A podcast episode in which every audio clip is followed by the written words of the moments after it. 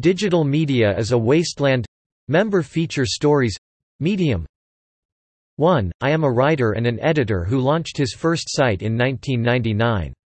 Since then, I have either launched or edited at least 30 sites, maybe more. I also used to drink too much. I am probably responsible for a hundred billion clicks, the most precious resource in the world. Over the years, I have pivoted from print to digital, from digital to video, from video to digital, and from panic to depression.